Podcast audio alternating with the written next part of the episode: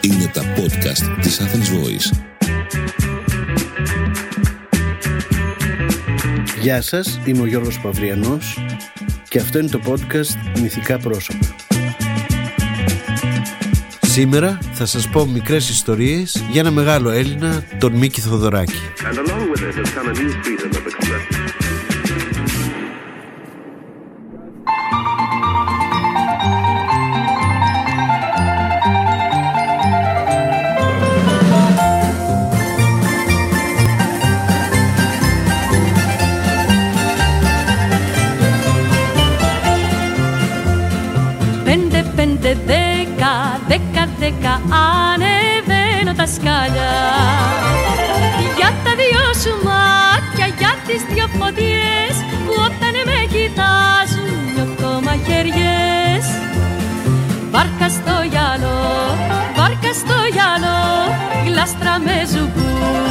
και βασιλικό Βάρκα στο γυαλό, βάρκα στο γυαλό γλάστρα με ζουγκούλι και βασιλικό Το σπίτι μας στην Πάτρα ήταν πολύ κοντά στην παραλία. Στις αρχές της δεκαετίας του 60, τα καλοκαίρια κάθε Κυριακή, ερχόταν σε αυτή την παραλία ένα καΐκι η Παντάνας. Φόρτωνε τον κόσμο που περίμενε εκεί, άντρες, γυναίκες, παιδιά, νέους, γέρους, μωρά και παραλία παραλία τους πήγαινε στον Ψαθόπυργο, ένα ψαροχώρι κοντά στη θάλασσα. Ήταν μια ωραία διαδρομή, το κατάστρωμα ήταν στρωμένο με κουβελούδες, άλλοι κάθονταν κάτω και έτρωγαν ή έπαιζαν χαρτιά, άλλοι χάζευαν από την κουμπαστή το τοπίο, όμως όλοι άκουγαν τραγούδια του Μίκη Θεοδωράκη. Πέντε, πέντε, δέκα, δέκα, δέκα θα σου δίνω τα φίλια Κι όταν σε μεθύσω κι όταν θα σε πιω θα σε ανανουρίσω με γλυκό σκοπό. Βάρκα στο γυαλό, βάρκα στο γυαλό γλάστρα με ζουγκούλι και βασιλικό. Βάρκα στο γυαλό, βάρκα στο γυαλό γλάστρα με ζουγκούλι και βασιλικό. Ο καπετάνιος του Καϊκιού ήταν μεγάλος θαυμαστής του Μίκη. Είχε φέρει ένα pick-up από την Αμερική που δούλευε με μπαταρίες και έμοιαζε με τα σημερινά CD players. Δεν είχε βραχίωνα όπως όλα τα pick-up που ξέραμε, ήταν κλειστό από παντού, είχε μόνο μια σχισμή μπροστά και εκεί έβαζε στο δισκάκι. Έπαιρνε μόνο 45 άρια. Αυτό το pick-up είχε ένα μεγάλο πλεονέκτημα. Δεν επηρεαζόταν από τα ταρακουνήματα της θάλασσας. Δεν πάει να είχε φουρτούνα, τρικυμία, καταιγίδα. Αυτό έπαιζε κανονικά. Ο καπετάνιος λοιπόν είχε κάνει μια πατέντα, είχε συνδέσει το ηχείο του pick-up με το μεγάφωνο του καϊκιού στην πλώρη και έτσι το ταξίδι γινόταν μεταμουσικής. Πέντε, πέντε, δέκα, δέκα, δέκα κατεβαίνω τα σκάλια Φεύγω για τα ξένα, για τη ξενιτιά και μην κλαις για μένα, αγάπη μου γλυκιά Βάρκα στο γυαλό, βάρκα στο γυαλό γλάστρα με ζουμπούλι και βασιλικό. Βάρκα στο γυαλό, βάρκα στο γυαλό γλάστρα με ζουμπούλι και βασιλικό. Μια τέτοια Κυριακή ο πατέρας μου αποφάσισε να πάμε οικογενειακό στον Ψαθόπυργο. Ήμασταν τρία αδελφάκια, η Χρυσάνθη 12 χρονών, εγώ στα 11 και η Ντίνα το Στερνοπούλιο όπως το έλεγαν που ήταν τότε τριών χρονών. Ήταν καλοκαίρι του 1966, η πολιτική κατάσταση ήταν χάλια, απεργίες και διαδηλώσεις κάθε μέρα, το μέλλον αβέβαιο, όλοι ήθελαν μια εκδρομή, ένα μπάνιο στη θάλασσα. Να αλλάξουμε λίγο τον αέρα μας που έλεγε και η Μανούλα. Έτσι με μεγάλη χαρά ετοιμαστήκαμε, κατεβήκαμε στην παραλία, ήρθε το καΐκι και μας πήρε. Μαζί με τον κόσμο ήταν και ένας παπάς, ο παπακαμπέρος. Τον ήξερα, μας έκανε θρησκευτικά στο σχολείο. Ο καπετάνιος είχε ήδη βάλει στο pick το τραγούδι και δόξα το Θεό.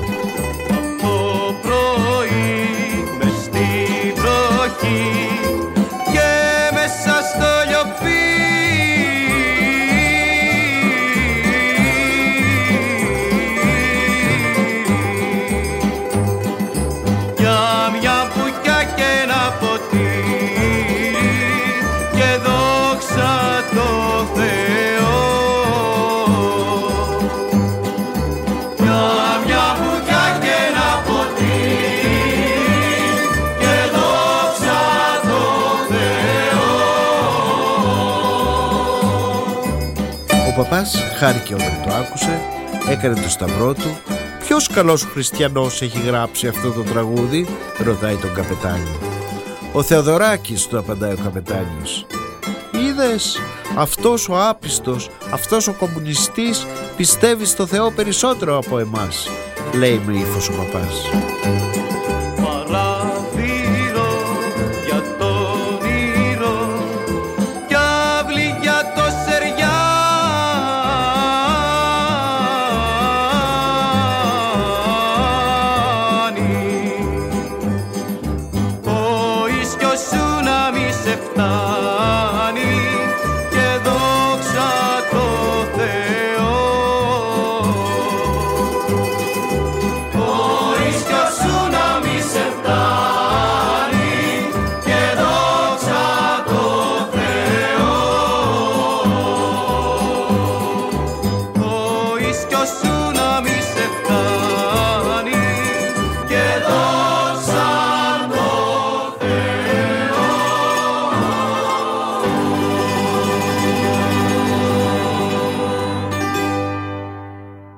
Φτάσαμε στο ψαθόπυργο, ο πατέρας μου είχε ερωτήσει φαίνεται από πριν, έψαξε και βρήκε την ταβέρνα Αγκίστρη που είχε καμπίνες για να αλλάξουμε, ντουζιέρες για να ξεπληθούμε από το αλάτι και το φρεσκότερο ψάρι της περιοχής.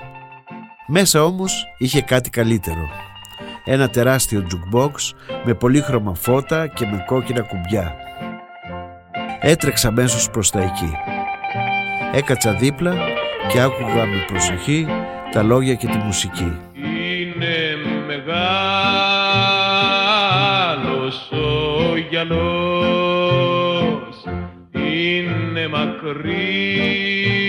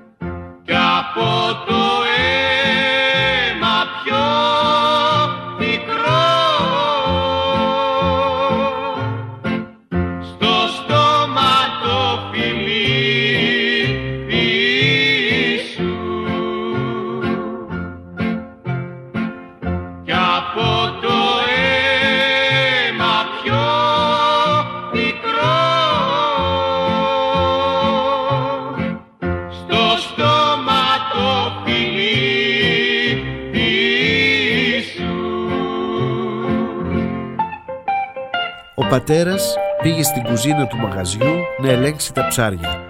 Μετά μίλησε με κάτι φίλους του, ψαράδες, ύστερα ήρθε κοντά μου. Μου δίνεις ένα δίφραγκο να βάλω ένα τραγούδι, του λέω. Ποιο τραγούδι; Τα παιδιά του Πειραιά, του Χατζηδάκη. Στραβομουτσούνιασε. Αυτά δεν είναι τραγούδια για άντρες, είναι για ντιντίδες. Τι είναι ντιντίδες; Τα πλουσιόπαιδα. Δεν ξέρεις τι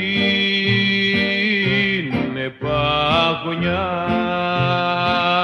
Βραδιά χωρίς φεγγάρι. Να μην γνωρίζεις ποια στιγμή ο πόνος θα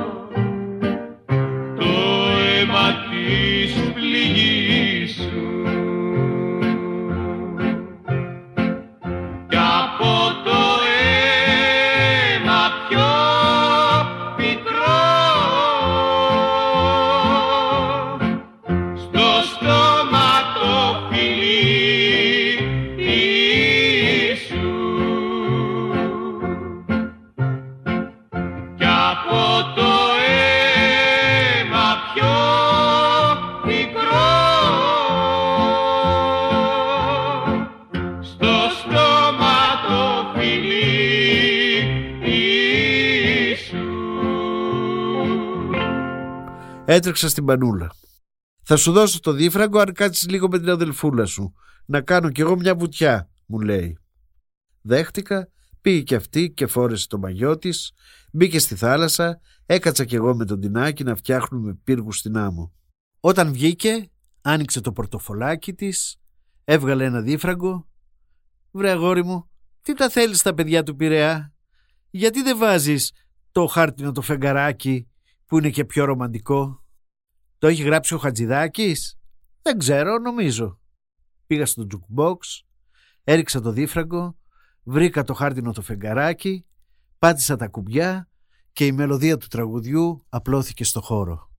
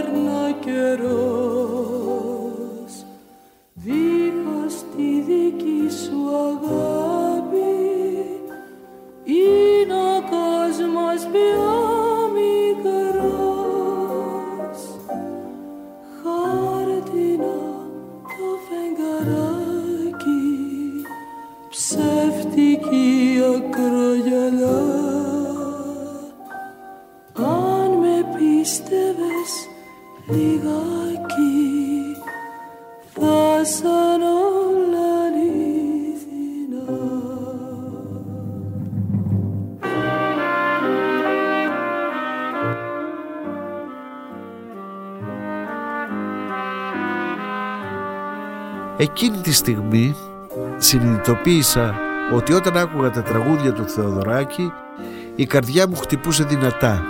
Ενώ όταν άκουγα τα τραγούδια του Χατζηδάκη η καρδιά μου γλύκαινε.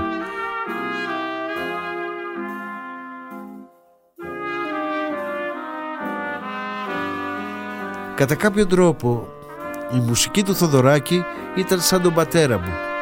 Λιτή, αυστηρή, παλικαρίσια ενώ του Χατζηδάκη ήταν γλυκιά, μελαγχολική και ευαίσθητη όπως η μανούλα μου.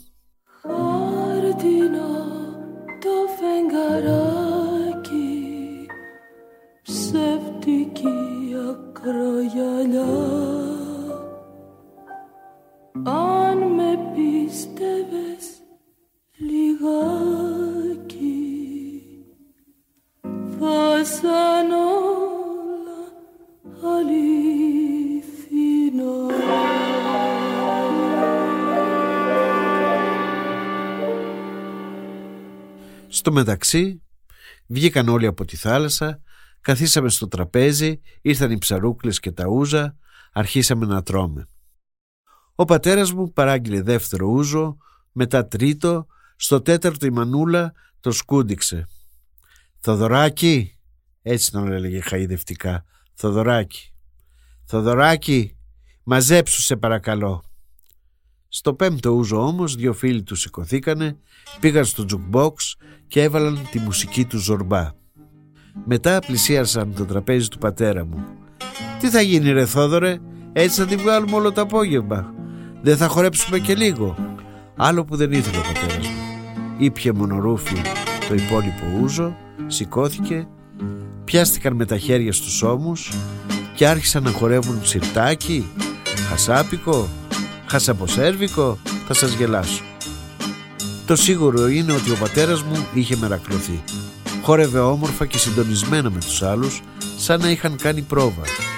Όταν μάλιστα η μουσική άρχισε να επιταχύνεται, αποσπάστηκε από τους άλλους δύο, έκλεισε τα μάτια, έριξε πίσω το κεφάλι, άνοιξε τα χέρια και άρχισε να χορεύει μόνος του.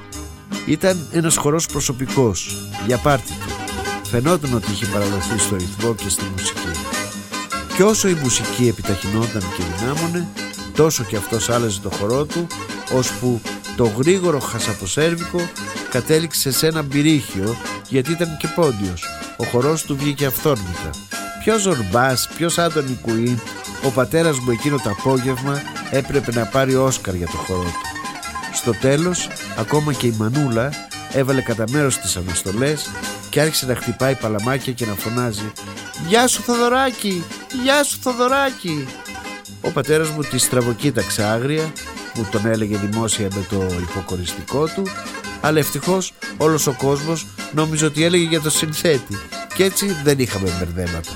Κάποια στιγμή οι χορευτές αγκαλιάστηκαν, υποκλήθηκαν στο κοινό που τους αποθέωσε και ο πατέρας ήρθε στο τραπέζι μας, έδωσε ένα φιλί στη μανούλα και παράγγειλε άλλο ένα ούζο. Ο ήλιος έπεφτε σιγά σιγά, εμείς τα παιδιά είχαμε αρχίσει να κουτουλάμε από την κούραση, οι άντρες πλήρωναν το λογαριασμό, οι γυναίκες μάζευαν τα μαγιό που στέγνωναν στον ήλιο, τα μεγαλύτερα αγόρια και κορίτσια πήγαιναν σε ένα δασάκι εκεί κοντά και έδιναν ξαναμένα χάδια και φιλιά. Όλα αυτά μέχρι το σούρουπο που ακούστηκε να έρχεται η παντάνασα. Και λέω ακούστηκε γιατί ο καπετάνιος είχε βάλει στη διαπασόν το μεγάφωνο και τοπικά πέπεζε το στρώσε το στρώμα σου για δυο. Ο δρόμος είναι σκοτεινός ώσπου να σ' ανταμώσω σε προβαλέ μέσω στρατής το χέρι να σου δώσω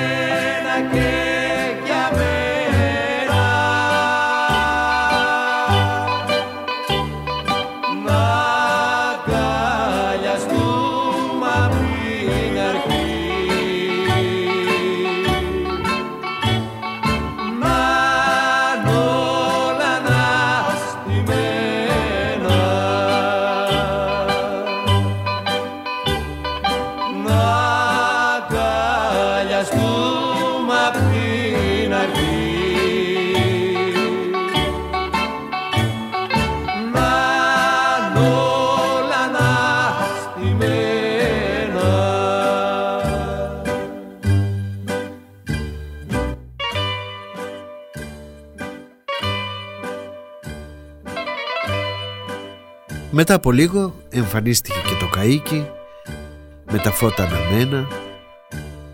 Όλοι ανέβηκαν στο κατάστρωμα, κάθισαν στις κουρελούδες, άκουγαν το τραγούδι και κοίταζαν την πλώρη να σκίζει τα νερά. Ήταν όλοι λίγο μελαγχολικοί. Η Κυριακή τελείωνε και από Δευτέρα πάλι άρχιζε η βίο πάλι. Σ' αγκαλιάσα, μ' αγκαλιάσες Μου πήρες και σου πήρα. Πάθηκα μες στα μάτια σου Και στη δική σου μοίρα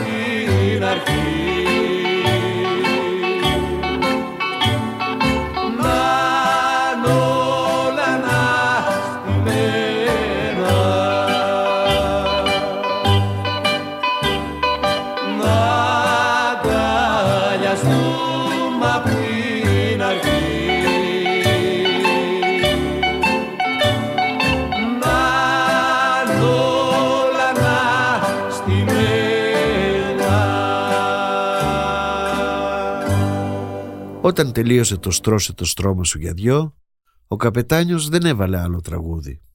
Άναψε την πίπα του και ήρθε στην πλώρη να θαυμάσει μαζί μας το αυγουστιάτικο φεγγάρι που έβγαινε στον ουρανό. Όσο για μένα, σε αυτή την εκδρομή έμαθα και ότι ανάμεσα στο Χατζηδάκι και στο Θοδωράκι υπάρχει ανταγωνισμός γιατί ο Χατζηδάκης γράφει τραγούδια για τιντίδες ενώ ο Θοδωράκης γράφει τραγούδια για εμάς τα φτωχαδάκια.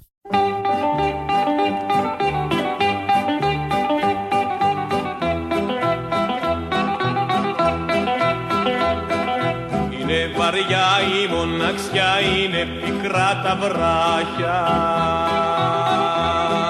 Παραπονώ η θάλασσα και μου πνίξε τα μάτια Παραπονώ η θάλασσα και μου πνίξε τα μάτια. Βράχο, βράχο τον καημό μου τον μετράω και πονώ. Κι είναι το παραπονό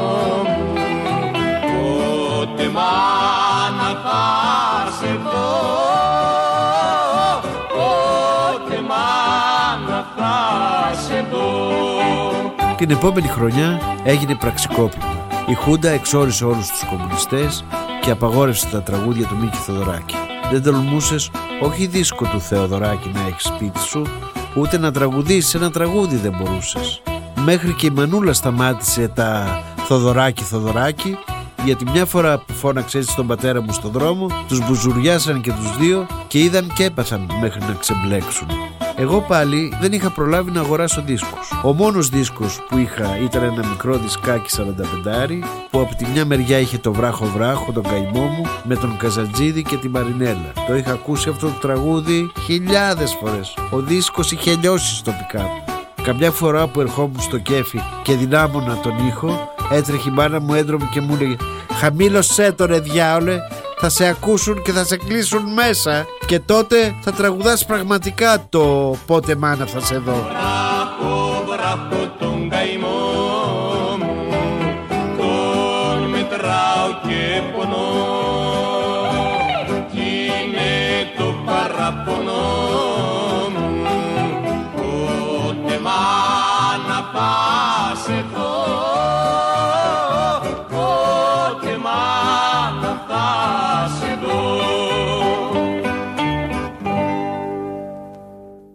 Όμως όταν ήμουν στην τρίτη γυμνασίου ένας συμπαθητής μου που κάναμε κολλητή παρέα μου αποκάλυψε κάποια στιγμή πως ο πατέρας του είχε όλους τους μεγάλους δίσκους του Θεοδωράκη. Μου πρότεινε λοιπόν να τον βοηθήσω στα αρχαία που εγώ ήμουν ξεφτέρη και σε αντάλλαγμα να μου δανείζει τους δίσκους του να τους ακούω. Δέχτηκα με τα χαράς και αρχίσαμε αμέσως. Πήγαινα σπίτι του, διαβάζαμε αρχαία καμιά ώρα και φεύγοντας μου έδινε μόνο το δίσκο, χωρίς το εξώφυλλο. Και εγώ τον έβαζα σε ένα εξώφυλλο από ένα δίσκο του Ανταμό που είχα φέρει μαζί μου. Πήγαινα μετά σαν κύριος στο σπίτι μου, έκλεινα πόρτες και παράθυρα και τον άκουγα πολλές φορές μέχρι να μάθα απ' έξω τα λόγια και τη μουσική. Έτσι άκουσα τον Επιτάφιο, τη Ρωμιοσύνη, το Μαουτχάουζεν, την όμορφη πόλη, όλα τα αριστουργήματα του Μίκη.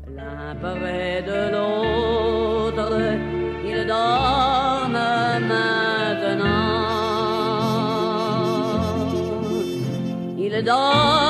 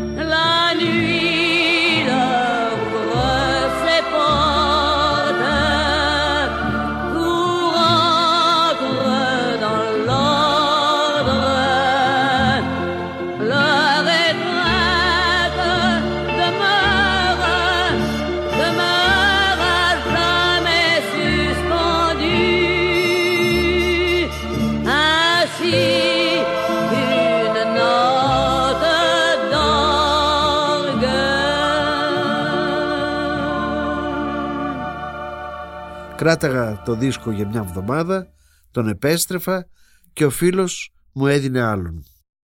Κάποια στιγμή μου λέει «Την άλλη φορά που θα έρθεις να φέρεις κι άλλο ένα άδειο εξώφυλλο γιατί θα σου δώσω ένα διπλό δίσκο να ακούσεις». Πήρα μαζί με τον Ανταμό και ένα άδειο εξώφυλλο της Βίκη Λέανδρος. Δεν σου λέω ποιο έργο του Μίκη είναι, θα ακούσεις και θα καταλάβεις, μου λέει ο φίλος ενηγματικά. Κάναμε το μάθημα, πήρα τους δίσκους και βγήκα στον δρόμο. Είχε νυχτώσει και όπως περπάταγα ακούω πίσω μου μια φωνή. Για πού το βάλαμε βραδιάτικα; Γυρνάω, βλέπω ένα μπάτσο γύρω στα 30, νόστιμο, περιποιημένο, με αυστηρό ύφος. Μου κόπηκαν τα ύπατα. Σπίτι πάω, ήμουν με ένα συμμαθητή μου και διαβάζαμε αρχαία. Ταυτότητα. Του δίνω την πατσιτική ταυτότητα, την τσεκάρει, μου δείχνει τους δίσκους. Αυτή η δίσκη τι είναι, μου λέει και μου τους παίρνει από τα χέρια. Τους κοιτάει από εδώ, τους κοιτάει από εκεί, εμένα στο μεταξύ να με έχει λούσει κρύος υδρότας. Βλέπει τους δίσκους ο μπάτσος και βγάζει μια φωνή. Ο δίσκος της Βίκη Λέανδρος και τον έψαχνα να τον βρω. Λοιπόν, αυτός ο δίσκος κατάσχεται, μου λέει με ύφος. Αυτόν πάρ το πίσω και μου δίνει τον ανταμό. Μα τους έχω δανειστεί, πρέπει να τους επιστρέψω, διαμαρτύρω μου. Μήπως θέλεις να πάμε στο τμήμα για μια ανακρισούλα, με ρωτάει απειλητικά. Σκέφτομαι ότι αν πάμε στο τμήμα και δουν ότι η δίσκη είναι του Μίκη Θοδωράκη, την έχω άσχημη. Όχι, όχι, πάρτε τον δίσκο, σου τον χαρίζω, του λέω. Έτσι, μπράβο. Πάρε και εσύ πίσω την ταυτότητά σου και εξαφανίσου. Στο δρόμο προς το σπίτι, απ' τη μια έκλεγα που μου πήρε το δίσκο και απ' την άλλη γέλαγα όταν σκεφτόμουν τη στιγμή που θα έβαζε το δίσκο στο pick και θα άκουγε αντί για Βίκη Λέαρδρος τα τραγούδια του Θεοδωράκη. Όταν έφτασα σπίτι βγάζω το δίσκο, κοιτάω την ετικέτα, ήταν το άξιο νεστή του Οδυσσέα Ελίτη. Ο δεύτερος δίσκος. Τον πρώτο τον είχε κρατήσει ο Μπάτσος. Τον βάζω στο pick και ακούω το πρώτο τραγούδι της αγάπης αίματα. Της αγάπης αίματα με πορφύρωσα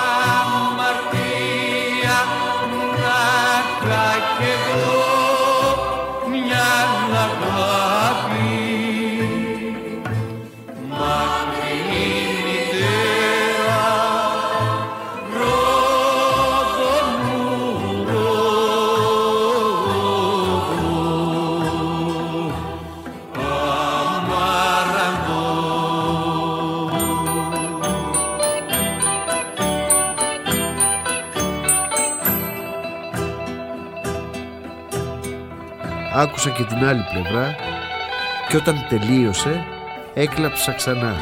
Αυτή τη φορά για την ατυχία μου να συναντηθώ με τον Μπάτσο και να μου πάρει τον πρώτο δίσκο. Έτσι τα τραγούδια που περιείχε «Ένα το χελιδόνι» της δικαιοσύνης Ήλια Νοητέ τα άκουσα μετά από χρόνια όταν αγόρασα το δίσκο.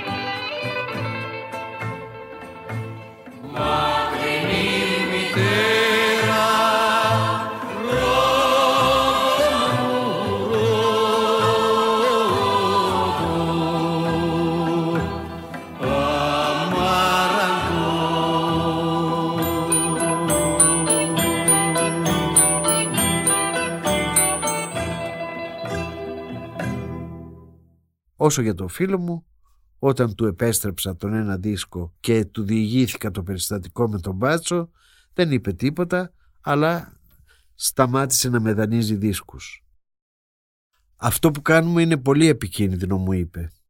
Αν σε πιάσουν, θα συλλάβουν και μένα και τους πατεράδες μας. Αν θέλεις να έρχεσαι εδώ να τους ακούμε μετά τα μαθήματα, έχει καλός.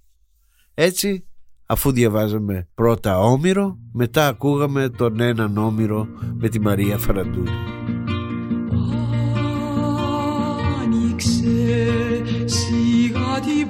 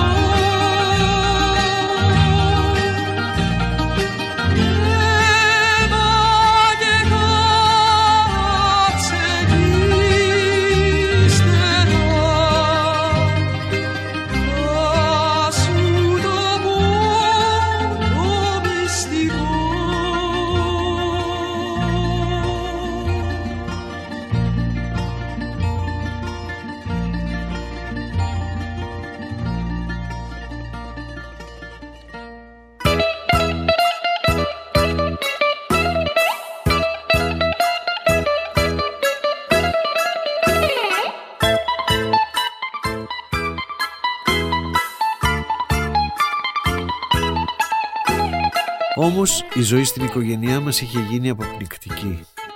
Καλούσαν κάθε τόσο τον πατέρα μου στην ασφάλεια, τον απειλούσαν και τον πίεζαν να υπογράψει ότι δεν είχε καμιά σχέση με τον κομμουνισμό και τις παραφιάδες του. Πήγαιναν στη δουλειά του και ζητούσαν από τον εργοδότη του να τον απολύσει. Η μανούλα μου επίσης είχε προβλήματα με τη γειτονιά. Ήταν μια ξένη, μια ρουμελιώτισσα σε ένα συνοικισμό προσφύγων την κοίταζαν όλες οι γειτόνισσες με μισό μάτι. Άρχισαν να λένε πως για το σπίτι που είχαν χτίσει αυτοί και ο πατέρας μου με τα ίδια τους τα χέρια είχαν πάρει ρούβλια από το κόμμα. Και μαζί με όλα αυτά τα άσχημα προέκυψε και κάτι καλό. Μια δουλειά που κάναμε οικογενειακά στην Πάτρα, ράβαμε κάτι σχέδια στο πάνω μέρος από αντρικά παπούτσια την ίδια δουλειά αυτή την πλήρωναν διπλά λεφτά στην Αθήνα. Αποφασίσαμε να φύγουμε. Πάρ' το στεφάνι μας, πάρ' το γεράνι μας. Στη δραπετσόνα πια δεν έχουμε ζωή. Κράτα το χέρι μου με αστέρι μου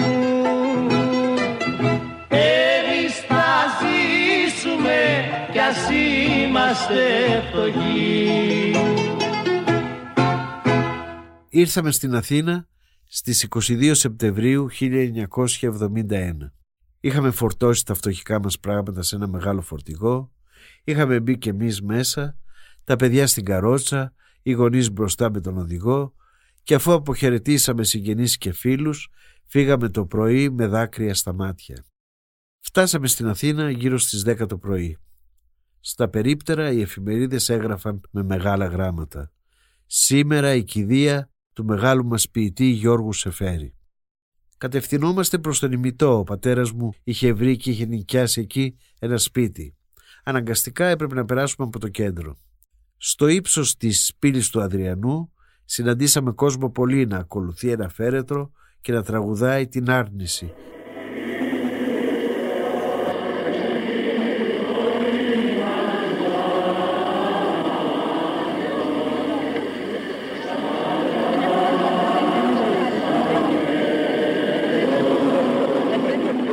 συνόδευαν τον ποιητή στην τελευταία του κατοικία στο πρώτο νεκροταφείο.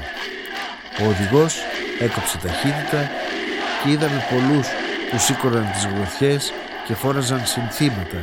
Ήταν η πρώτη δημόσια διαδήλωση κατά της Χούντας.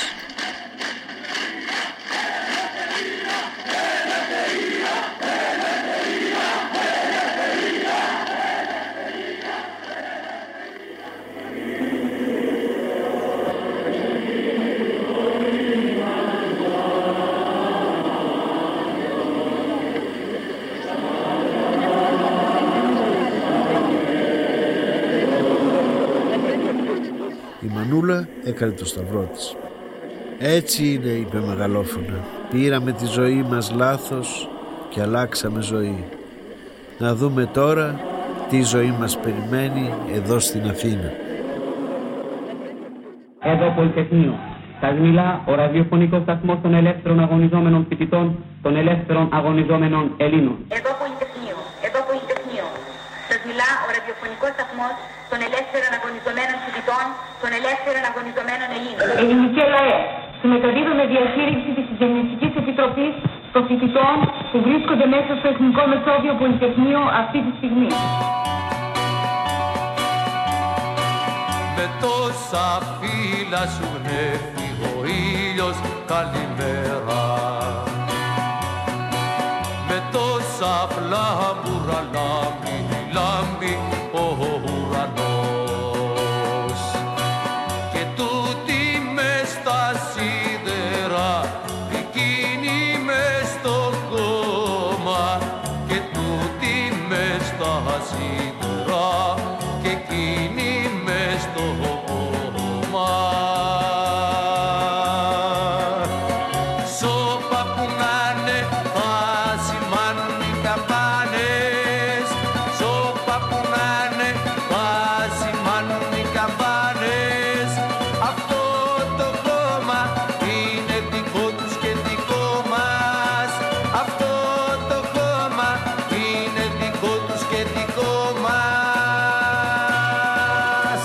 Βέβαια, λίγα χρόνια αργότερα, με την εξέγερση του Πολυτεχνείου, τα τραγούδια του Θεοδωράκη επανήλθαν δρυμύτερα για να μας τιμήσουν το χρέος και τον αγώνα. Ήταν το soundtrack σε όλες τις εξεγέρσεις, τις διαδηλώσεις και τα συλλαλητήρια. Και πώς να μην ήταν αφού είχαν γραφτεί για αυτό το σκοπό. Και όταν πια έπεσε η Χούντα το 1974, ο Θεοδωράκης επέστρεψε δρυμύτερος και άρχισε τις μεγάλες του συναυλίες σε στάδια και γήπεδα.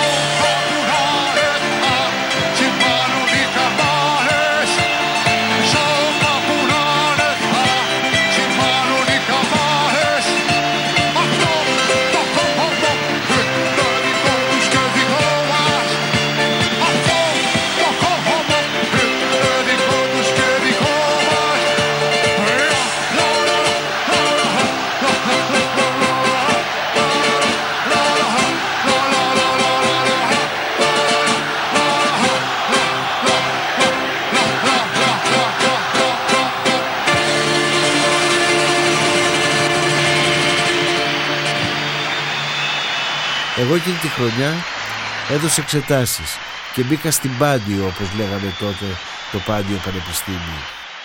Έζησα λοιπόν σαν φοιτητής όλη την επαναστατικότητα και τον ενθουσιασμό της μεταπολίτευσης. Θυμάμαι ακόμα με συγκίνηση τον παλμό σε αυτές τις συναυλίες. Έβγαινε ο Μίκης σαν Θεός, ντυμένος στα μαύρα, έπαιρνε το μικρόφωνο και άρχισε να τραγουδάει.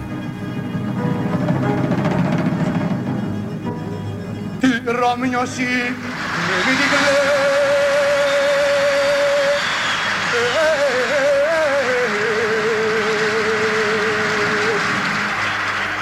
Εκεί που πάει να σκέψει. Τη Ρωμιώση με την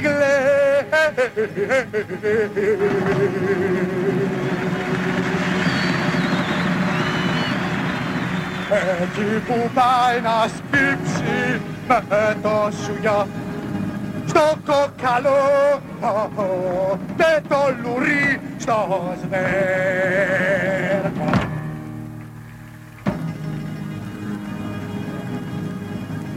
Τι ρομνιώσει μη την κλαις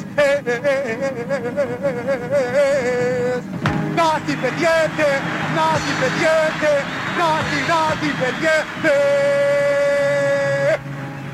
Να την πετιέται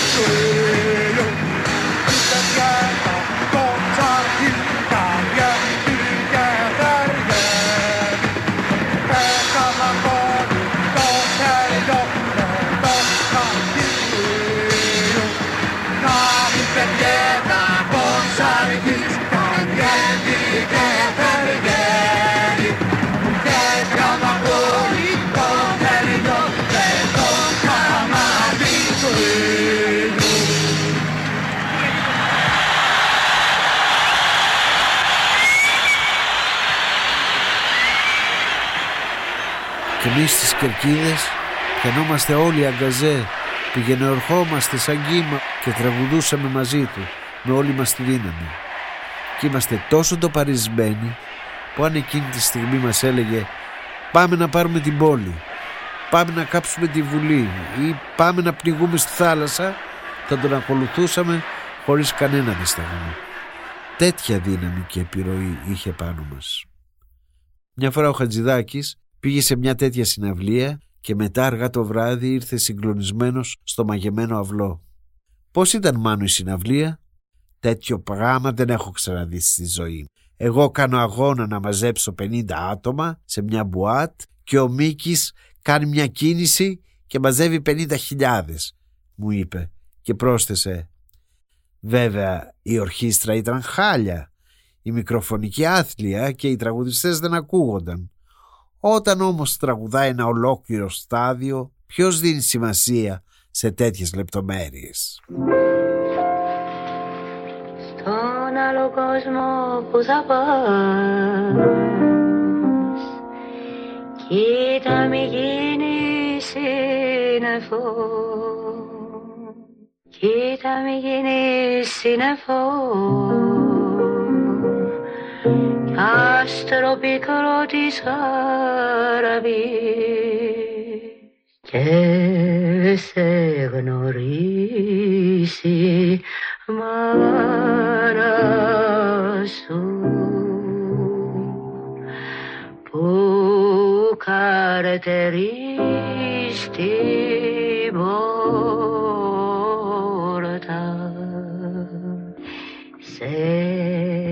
πότισα ροδοστάμο με πότισες φαρμάκι Η Μελίνα στα πλαίσια του Πασόκ είχε ιδρύσει την Πανελλήνια Πολιτιστική Κίνηση. Παπόκ για συντομία. Κάλεσε λοιπόν μια μέρα τους φοιτητές που ήταν υπεύθυνοι στις πολιτιστικές ομάδες τότε κάθε σχολή είχε πολιτιστικό τμήμα. Στην Πάντιο υπεύθυνος για το θεατρικό τμήμα ήμουν εγώ. Με κάλεσαν λοιπόν και μένα σε μια μεγάλη σύσκεψη στο πνευματικό κέντρο του Δήμου Αθηναίων στην Ακαδημίας. Μαζεύτηκαν πολλοί φοιτητές, ο Κώστας Αλαβάνος μας μίλησε για την ανάγκη όλες αυτές οι πολιτιστικές ομάδες να ενωθούν σε ένα ενιαίο μέτωπο. Έπειτα μίλησε η Μελίνα, είπε πάνω κάτω τα ίδια και πρότεινε ο φορέας αυτός, αυτό το μέτωπο, να είναι η ΠΑΠΟΚ. Ποιος όμως θα ήταν ο πρόεδρος του ΠΑΠΟΚ; Όλοι προτείναμε τη Μελίνα, η οποία δέχτηκε με την προϋπόθεση να υπάρχει άλλος ένας υποψήφιος και να ψηφίσουν όλοι οι αντιπρόσωποι. Ωραία, είπε ο Αλαβάνος. Υπάρχει κάποιος που θέλει να βάλει υποψηφιότητα; Εγώ! Ακούστηκε μια φωνή από το βάθος της αίθουσας και εμφανίστηκε η πανύψηλη φιγούρα του Θεοδωράκη.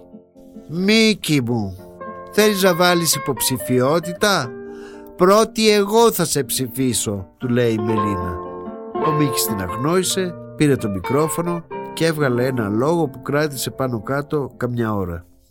Το ρεζουμέ αυτής της ομιλίας ήταν ότι πρέπει η ΠΑΠΟΚ να ενωθεί με το πολιτιστικό τμήμα του Κουκουέ και να γίνει ένα εθνικό σχέδιο για τον πολιτισμό όπου θα συμμετέχουν εργάτες, αγρότες και φοιτητές. Μετά πήρε το μικρόφωνο η Μελίνα. «Τις δικές μου απόψεις τις ξέρετε. Τις είπα πριν από λίγο. Θέλουμε να φτιάξουμε ένα πολιτιστικό κίνημα ανεξάρτητα από τα κόμματα. Λοιπόν, διαλέξτε ή εγώ ή αυτός και έδειξε το Θοδωράκι. Όπως ήταν φυσικό, οι περισσότεροι ψηφίσαμε Μελίνα.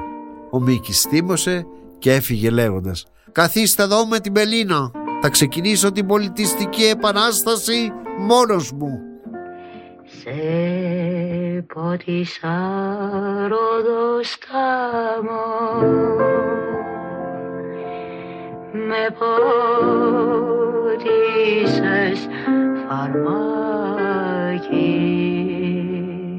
μην νομίζετε όμως πως κι εγώ έμεινα στην Παπόκ παραπάνω από ένα μήνα. Ο Μάνος Χατζηδάκης με προσέλαβε σαν ραδιοσκηνοθέτης στο τρίτο πρόγραμμα και άρχισα να δουλεύω εκεί.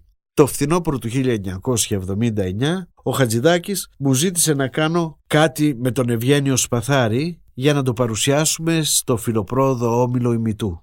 Διάλεξα να κάνω διασκευή στην Ιφηγένεια Ναυλίδη του Ευρυπίδη και στους βατράχους του Αριστοφάνη. Και καλά, την Ιφηγένεια τη διασκεύασα σαν ηρωικό έργο. Στη διασκευή όμως των βατράχων είχα ένα πρόβλημα. Στην κομμωδία αυτή, ο Εσχύλος διαγωνίζεται στον κάτω κόσμο με τον Ευρυπίδη. Το πρόβλημά μου ήταν αυτό. Ποιος θα είναι ο Εσχύλος και ο Ευρυπίδης στη δική μου διασκευή; Στην αρχή σκέφτηκα τον Παλαμά και τον Καβάφη. Μετά το Σεφέρι και τον Ελίτη, τα δύο Νόμπελ της ποίησης μέχρι που κάποια στιγμή μου ήρθε η φαϊνή ιδέα. Θα είναι ο Χατζηδάκης και ο Θοδωράκης. Οι δύο μεγάλοι ανταγωνιστές του τραγουδιού θα γίνονταν Εσχυλάκης ο Μίκης και Ευρυπηδάκης ο Μάνος και θα διαγωνίζονταν για το ποιος θα είναι καλύτερος. Τα υπόλοιπα ήταν εύκολα. Ο Θεός Διόνυσος θα γινόταν υπουργός και ο Ξανθίας, ο δούλος του, θα γινόταν ο Καραγκιόζης. Ο Ευγένιος Παθάρης έκανε τις υπέροχες φιγούρες και τα σκηνικά ο Δημήτρης Λέκας τη μουσική και τα τραγούδια και ο Νίκος Δημητράτος τα τραγούδισε. Στο έργο υποτίθεται ότι ο Χατζηδάκης και ο Θεοδωράκης είχαν πεθάνει. Τότε ζούσαν και οι δύο, όπως λέει με νοσταλγία και ο υπουργός, ο κύριος Διόνυσος.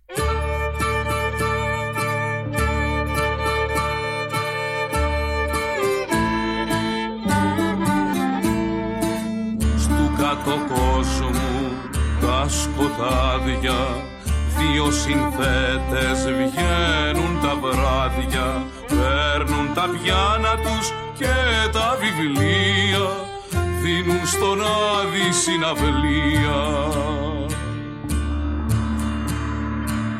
Αχ, εσχυλάκι, αχ, ευρυπηδάκι Στον πάνω κόσμο για λιγάκι.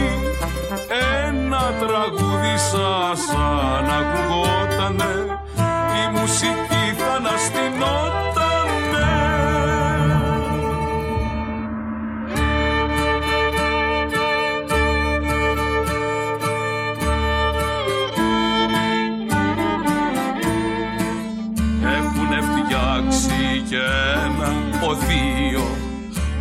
διδάσκουν και οι δύο.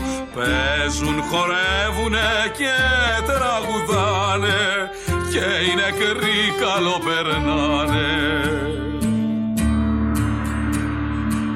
Αχ, εσχυλάκι, αχ, ευρυπηδάκι, στον πάνω κόσμο για λιγάκι. Ένα τραγούδι σας αν ακουγότανε η μουσική θα αναστηνόταν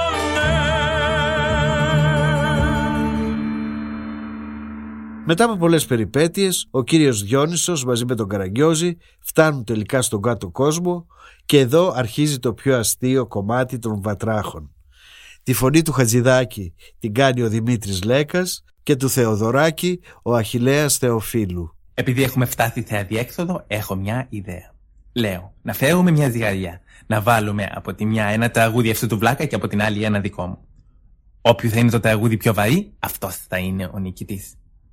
Τι να κάνω αφού δεν τρεπόσαστε ολόκληροι συνθέτες να ζυγίζετε την τέχνη σας όπως το χρέας ο Χασάπης; Ελάτε, ευτυχώς που έχω ζυγαριά μαζί μου. Νάτι. Λοιπόν, θα πιάσετε τη ζυγαριά και θα πείτε από ένα τραγούδι. Και όταν σας κάνω κουκού θα την αφήσετε. Πιάστε τη τώρα. Την πιάσατε καλά; Την πιάσαμε. Πέστε από ένα τραγούδι. Πώς ήθελα να είχα ένα και δύο και τρία και τέσσερα παιδιά.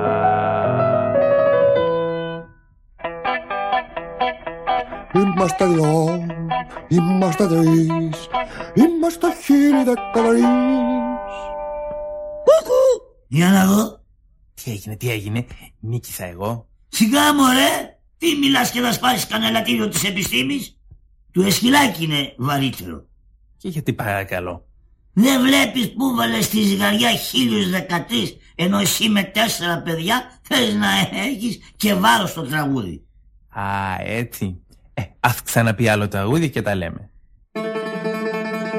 Εσέφνος ή αμορός, ε αρώνησος, ε θάσος ή εθάκη ή σαντορή ενέ. Εκός, εχέος, εσέ και ενός.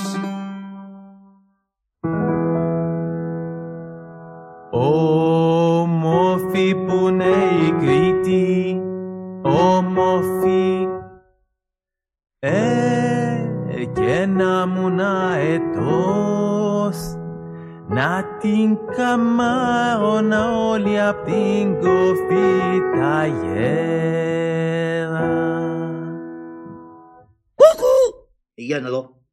Α, του εσχυλάκι είναι βαρύτερο το τραγούδι. Και γιατί παρακαλώ; Ρωτάς, ολόκληρο το Αιγαίο έβαλες στη ζυγαριά, ενώ εσύ πήγες και έβαλες μόνο την Κρήτη. Α, ώστε έτσι, ε. Ας πει άλλο τραγούδι και τα λέμε. Για ξαναπιάστε τη ζυγαριά. Την ξαναπιάσατε. Τι ξαναπιάσαμε. Πέστε από ένα τραγούδι. Και προσοχή, είναι το τελευταίο σας ζύγισμα.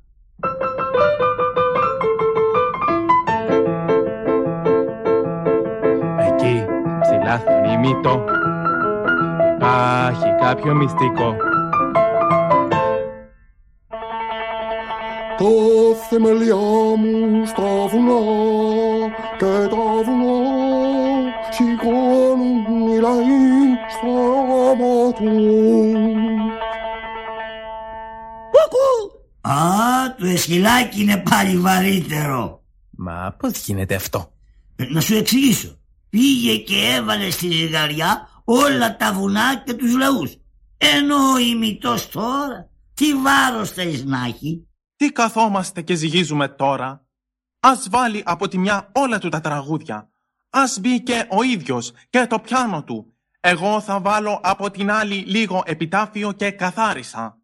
Λοιπόν, έφτασε η στιγμή που θα διαλέξω ποιον θα πάρω στον επάνω κόσμο. Αφεντικό, αφεντικό, εμένα μ' αρέσει ο Ευρυπηδάκης. Με έχει κάνει και χορόδραμα. Να μην ανακατεύεσαι εσύ. Η θέση μου είναι δύσκολη φίλη μου. Δεν θέλω να δημιουργήσω έκθεση μεταξύ σας διαλέγοντας τον έναν ή τον άλλον. Τον Εσχυλάκη αγαπώ, αλλά μ' αρέσει και ο Ευρυπηδάκης. Αποφάσισε επιτέλους ποιον θα πάρεις; Θα πάρω, θα πάρω αυτόν που τραβάει η ψυχή μου. Θα πάρω τον Εσχυλάκη. Τι έκανε λέει; Αναχαθείς βολάκα. Γιατί δηλαδή, επειδή διάλεξα τον Εσχυλάκη. Σα δεν τρέπεσαι, ανόητε μπούφο, που τολμάς και μ' αφήνεις εδώ κάτω και παίρνεις αυτό το φαφλατά απάνω; Έλα τώρα μωρέ βρεπιδάκι, αφού γνωρίζεις πως και σένα σε ε, αγαπώ και σε εκτιμώ πολύ. Αν μπορούσα θα σε έπαιρνα απάνω ή με βλέπεις αναγκασμένος να πάρω μόνο ένα συνθέτη. Άντε, να φεύγουμε, γιατί με περιμένει πολλή δουλειά στον πάνω κόσμο. Πάνοχος μετρέμε. Έρχεται ο Ισκυλάκης. Θα πέσει η συναυλία που θα πάει σύννεφο. Αφεντικό, αφεντικό, τρέξτε. Ο Ευρυπηδάκης βούτυξε τη βάρκα και φεύγει για τον απάνω κόσμο. Ο Θεέ μου, είμαστε χαμένοι.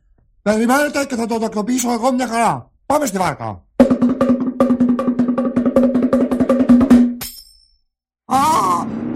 Τώρα δεις. Ώστε ήθελες να μου το σκάσεις, ε; Να, να, να, να, να, να. Τόλμησες να σηκώσεις το χέρι σου πάνω μου. Να κι εγώ. Να, να, να, να, να. Για να μάθεις. Φίλε του άλλου, Ωραία φέντη πλούτονα. Η γοσαρία είναι αυτή έξω εν της πύλης του άλλου. Ωραία φέν εσχυλάκι δαγκόνι ευρυπηδάκι. Όλοι μαλώνουν αυτοί οι δύο, άκου φύλακα. Άρα να ξύλο της βοτιάς και να τους τσακίσει στα κόκαλα κοντά κοντά. Ωραία πετάμ αφέντη πλούτονα. Τώρα θα δεις. Απέντε και Άμα και αυτή. Και να σου πω καλά. Ωραία, ωραία, πάει αντάρες τα βεντούρια κάνετε. Μέσα, ωραία, μέσα, μέσα, ωραία, μέσα, μέσα, μέσα στο άλλη. Πω πω, ξύλο που τους έριξε ο Χρυσούδης. Αλλά κι αυτοί μαζί δεν κάνουνε και χώρια δεν μπορούνε. Τώρα τι θα κάνουμε αφεντικό που μας τους πήρε μέσα και τους δυο; Καραγιώζη παιδί μου, η αποστολή μου απέτυχε. Δεν μπόρεσα να πάρω ούτε τον έναν ούτε τον άλλον στον απάνω κόσμος. Είμαστε χαμένοι. Μη στεναχωριέσαι μωρά αφεντικό. Όλο και κάποιος θα βρεθεί στον απάνω κόσμο που να κάνει ωραία τραγουδάκια. Πάμε να φύγουμε τώρα μην έρθει πάλι ο φύλακας και μας αρχίσει και εμάς το ξύλο. Δίκιο έχεις. Πάμε. Και εσύ Μανέστρο παίξε τώρα ένα τραγούδι του απάνω κόσμου για να πάμε χορεύοντας.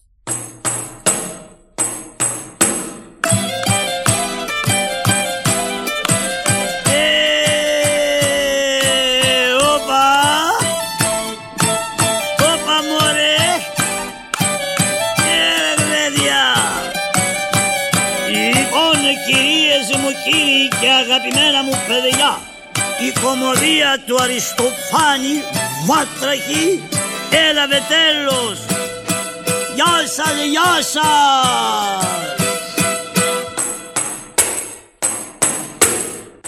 Ο Χατζηδάκης μετά την παράσταση που δώσαμε στο φιλοπρόοδο όμιλο ημιτού μου είπε ότι ήταν το πιο ωραίο πράγμα που είχε δει στη ζωή του. Μου έδωσε συγχαρητήρια και μου έγραψε ένα θερμό σημείωμα με πολύ κολακευτικά λόγια. Ο Μίκης όμως, παρόλο που τον είχα πάρει τηλέφωνο και τον είχα καλέσει στην παράσταση, δεν ήρθε. Έτσι, όταν μετακόμισα κοντά στο σπίτι του και βγήκε ο δίσκος των Βατράχων, του τον έστειλα για να τον ακούσει. Λίγες μέρες αργότερα τον πήρα τηλέφωνο και τον ρώτησα πώς του φάνηκε. «Ωραίο είναι, γέλασα πολύ, αλλά εμένα γιατί με λέτε σκυλάκι» με ρώτησε λίγο πειραγμένος. «Δεν ακούσατε καλά, δεν λέει σκυλάκης, λέει εσχυλάκης» του εξηγώ. «Αν είναι έτσι, αλλάζει το πράγμα. Να πεις του Μάνου πως αν ποτέ το ανεβάσει σε παράσταση και παίξει ο ίδιος, θα έρθω κι εγώ να παίξω το σκυλάκι Φανταστείτε τι θα είχε γίνει αν πεζόταν ποτέ αυτή η παράσταση και το κοινό να ψήφιζε ποιος θα ήταν ο καλύτερος. Όπως σας είπα, έμενα στην οδό Γαριβάλντι, κοντά στην Ακρόπολη, λίγα μέτρα από το σπίτι του Θεοδωράκη. Περνούσα πολλές φορές από κάτω και κοίταζα ψηλά στον πάνω όροφο που είχε μια μεγάλη τζαμαρία. Θα πρέπει να έβλεπε από εκεί όλο τον ιερό βράχο.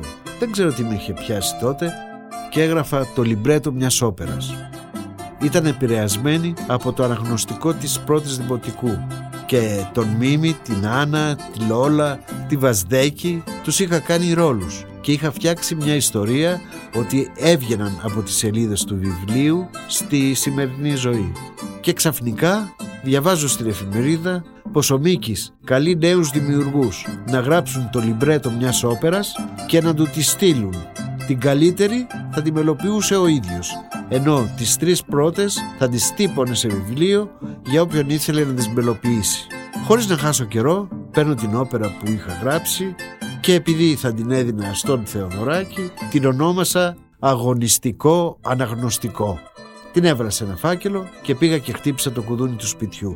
Μου άνοιξε η γραμματέας του, της εξήγησα ότι είναι μια όπερα για το διαγωνισμό, την πήρε και μου είπε πως θα του τη δώσει για να τη διαβάσει και να πάρω τηλέφωνο σε κανένα μήνα. Τόσο πολύ; Ξέρετε είναι πολλά τα λιμπρέτα που μας έχουν στείλει, πότε να προλάβει να τα διαβάσει; Μετά από ένα μήνα άρχισα τα τηλεφωνήματα και μετά από πολλές αναβολές κανονίστηκε το ραντεβού μας.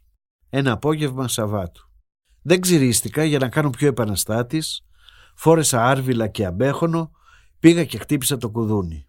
Από μέσα μου προσευχόμουν να μην με είχε δει στη σύσκεψη με τη Μελίνα και να μην θυμόταν πως εγώ ήμουν αυτός που τον είχα κάνει εσχυλάκι στους βατράχους. Μου άνοιξε ο ίδιος, πανύψηλος, θεός, Θεοδωράκης όνομα και πράμα. Ο ήρωας του πατέρα μου, ο σύντροφος στα οικογενειακά μας γλέντια, στους φοιτητικούς αγώνες. Αυτός που άκουγα κρυφά τους δίσκους του στο σπίτι και μου έμαθε τους ποιητές και με έκανε να τους αγαπήσω. Ο Μίκης, ο Μέγας, ήταν εδώ μπροστά μου και μου άπλωνε εγκάρδια το χέρι. Είμαι ο Γιώργος Παυριανός. Γεια σου σύντροφε. Το σύντροφε το είχα αποφασίσει γιατί δεν ήθελα να τον πω ούτε Μίκη Σκέτο ούτε κύριε Θοδωράκη. Το σύντροφε έδειχνε επίσης και κοινή ιδεολογία οπότε «Γεια σου σύντροφε». Μου έσφιξε το χέρι «Έλα μέσα» μου λέει χαμογελαστός και με βάζει σε ένα χολ μην φανταστείτε τίποτα σπουδαίο ένας χώρος γεμάτος βιβλία, δίσκους, παρτιτούρες. Κάτσαμε ο ένας απέναντι στον άλλον, είχα μια νευρικότητα. «Μπορώ να καπνίσω» τον ρώτησα. «Ελεύθερα» μου λέει. «Μήπως θέλεις ένα πουρο αβάνας» και γέλασε πριν καν του απαντήσω. Άρχισε να με ρωτάει διάφορα, ποια σχολή έχω βγάλει, πόσο χρονών είμαι, τέτοια. Η κωδική λέξη που τον έκανε να χαρεί και να αρχίσει να μιλάει με τις ώρες ήταν η λέξη Πάτρα. Μόλις του είπα πως γεννήθηκα στην Πάτρα, αναπήδησε στην πολυθρόνα του. «Στην Πάτρα! Στην Πάτρα έχεις γεννηθεί! Στην Πάτρα έχω ζήσει τα καλύτερά μου χρόνια!» Και αρχίζει να μου διηγείται για τα χρόνια που έζησε στην Πάτρα μαζί με την οικογένειά του. «Πού μένατε σύντροφε» τον ρωτάω από περιέργεια. «Στα Ψηλαλόνια, κοντά στην πλατεία Βούδ». «Στα Ψηλαλόνια, εκεί έμενε η αριστοκρατία», λέω με απορία. Αρχίζει να μου εξηγεί ότι ο πατέρας του ήταν ανώτερος κρατικός υπάλληλος και έτσι αναγκαστικά έκανε παρέα με αστούς και πλουσιόπεδα. Και εκείνη τη στιγμή καταλαβαίνω πως ο σύντροφος Μίκης όταν ήταν μικρός δεν ήταν φτωχόπεδο όπως νόμιζα μέχρι τώρα. Ήταν πλουσιόπεδο, ήταν ντιντής που θα έλεγε και ο πατέρας μου ο Θεοδωράκης. Στην Πάτρα έβγαλα το δημοτικό και τις δύο πρώτες τάξεις του γυμνασίου. Στην Πάτρα μου πήραν οι γονείς μου δώρο ένα βιολί και έτσι γράφτηκα στο δύο πατρών. Στην Πάτρα ερωτεύτηκα πρώτη φορά. Στην Πάτρα το ένα, στην Πάτρα το άλλο. Οι αναμνήσεις του γίνονταν χήμαρος. Μιλούσε ασταμάτητα. Ήταν όμως σπουδαίος αφηγητής, άλλαζε φωνές, έκανε θεατρικές κινήσεις προκειμένου να κάνει την ιστορία του πιο παραστατική. Και επίσης είχε ένα χιούμορ που δεν το περίμενα. Του λέω κι εγώ για την παντάνασα, για τον ψαθόπυργο, για το δίσκο που μου άρπαξε ο μπάτσος, για τη μανούλα που φώναξε τον πατέρα μου Θοδωράκη και του συλλάβανε. Ο Μίκης χαμογέλασε. Καταλαβαίνω ότι η κουβέντα από τις αναμνήσεις τελειώνει εδώ. Και το ρωτάω αν διάβασε το λιμπρέτο. Μου λέει ότι του άρεσε πολύ ο τίτλος «Αγωνιστικό αναγνωστικό». Του άρεσε και η ιδέα να παίζουν τα πρόσωπα του αναγνωστικού, αλλά η πλοκή θέλει περισσότερη επεξεργασία και τα λιμπρέτα δεν είναι ακόμα όρημα. Θέλουν δουλειά. Καταλαβαίνω ότι δεν του άρεσε και ότι δεν θα το μελοποιήσει. Θα σου το δώσω για να το ξαναδουλέψεις και να έρθεις πάλι να με βρεις. Πού μένεις, μου λέει. Εδώ δίπλα, στη Γαριβάλδη. Ω, πολύ ωραία. Είμαστε και γείτονες. Και ενώ μου δίνει το φάκελο με το λιμπρέτο, με ρωτάει. Γιατί δεν βάζεις μέσα τις εμπειρίες σου από την Πάτρα; Θα ήταν ωραίο να διασώσεις τις αναμνήσεις σου όταν ήσουν παιδί. Πρέπει όλοι να σώσουμε το παιδί που κρύβουμε μέσα μας. Γιατί αν γλιτώσει το παιδί υπάρχει ελπίδα, όπως λέει και το τραγούδι μου. Ποιο τραγούδι; Δεν έχει κυκλοφορήσει ακόμα. Μήπως θέλεις να το ακούσεις; Το ρωτάς σύντροφε. Σηκώνεται, πάει στο pick-up και βάζει το δίσκο να παίξει.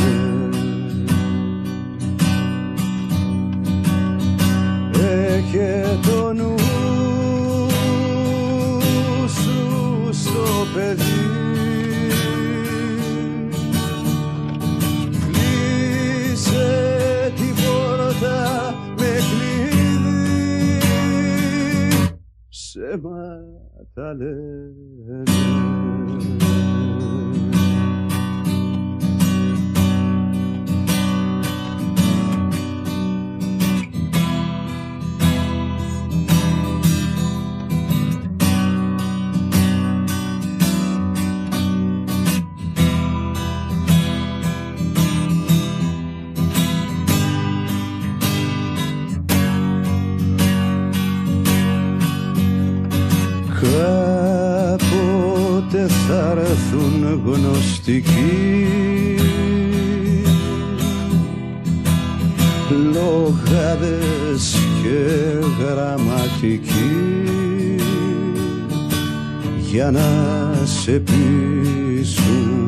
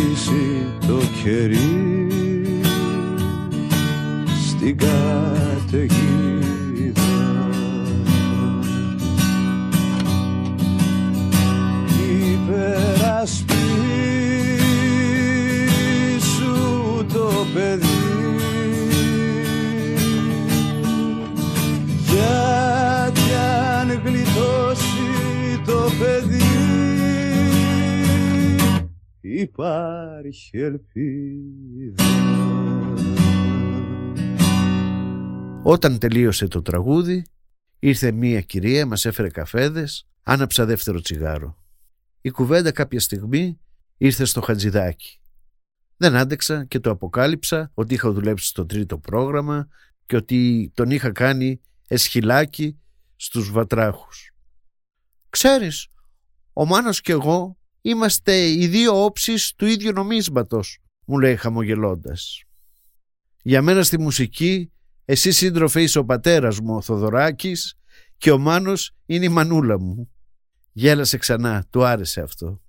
Ελπίζω να κάναμε ένα καλό παιδί, μου λέει. Σηκώνεται, καταλαβαίνω ότι η συνάντηση τελείωσε, σηκώνομαι κι εγώ και όπως με οδηγεί στην έξοδο, ξαφνικά ανοίγει τα χέρια του, έτσι όπως έκανε στις συναυλίες του και σαν να είχε φτερά πέταξε μακριά προς την Ακρόπολη. Ο ήλιος ήσουν κι η αυγή. Της νύχτας μου